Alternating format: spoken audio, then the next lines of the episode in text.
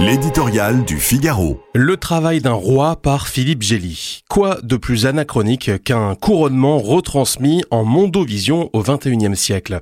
Garde en bonnet à poil, régiment à cheval, calèche dorée, hermine, sceptre et couronne incrustée de diamants, la monarchie britannique ne nous a pas offert ce spectacle depuis 70 ans.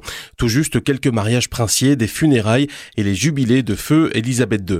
Mais cette fois, ce n'est pas une famille qui célèbre en public des événements privés, c'est une nation qui renouvelle un acte politique et institutionnel. L'intronisation d'un chef d'État à vie chargé de représenter son pays et d'en maintenir l'unité menacée.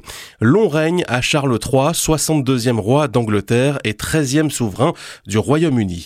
C'est un travail autant qu'un statut qu'a commencé à assumer l'ancien prince de Galles dès la disparition de sa mère en septembre dernier.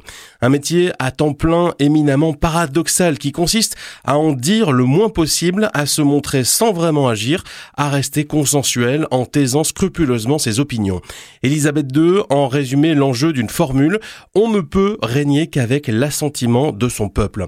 Le prix de ce consensus est la neutralité en toute chose. Mais quel autre leader montre la voie sans la choisir? Ce n'est pas trop dans le tempérament de Charles, prince écologiste, qui se disait dissident. La couronne met fin à la relative liberté de son interminable attente, 73 ans en stage de formation.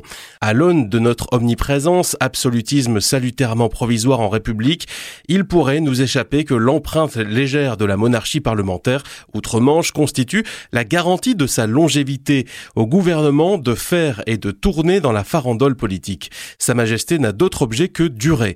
Pour cela, Charles III voit bien que la firme devra être modernisée.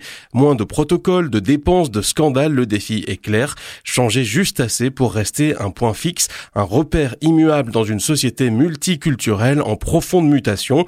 Cela n'empêchera pas la couronne britannique de demeurer une source inépuisable de potents et de séries TV. Que demande le peuple?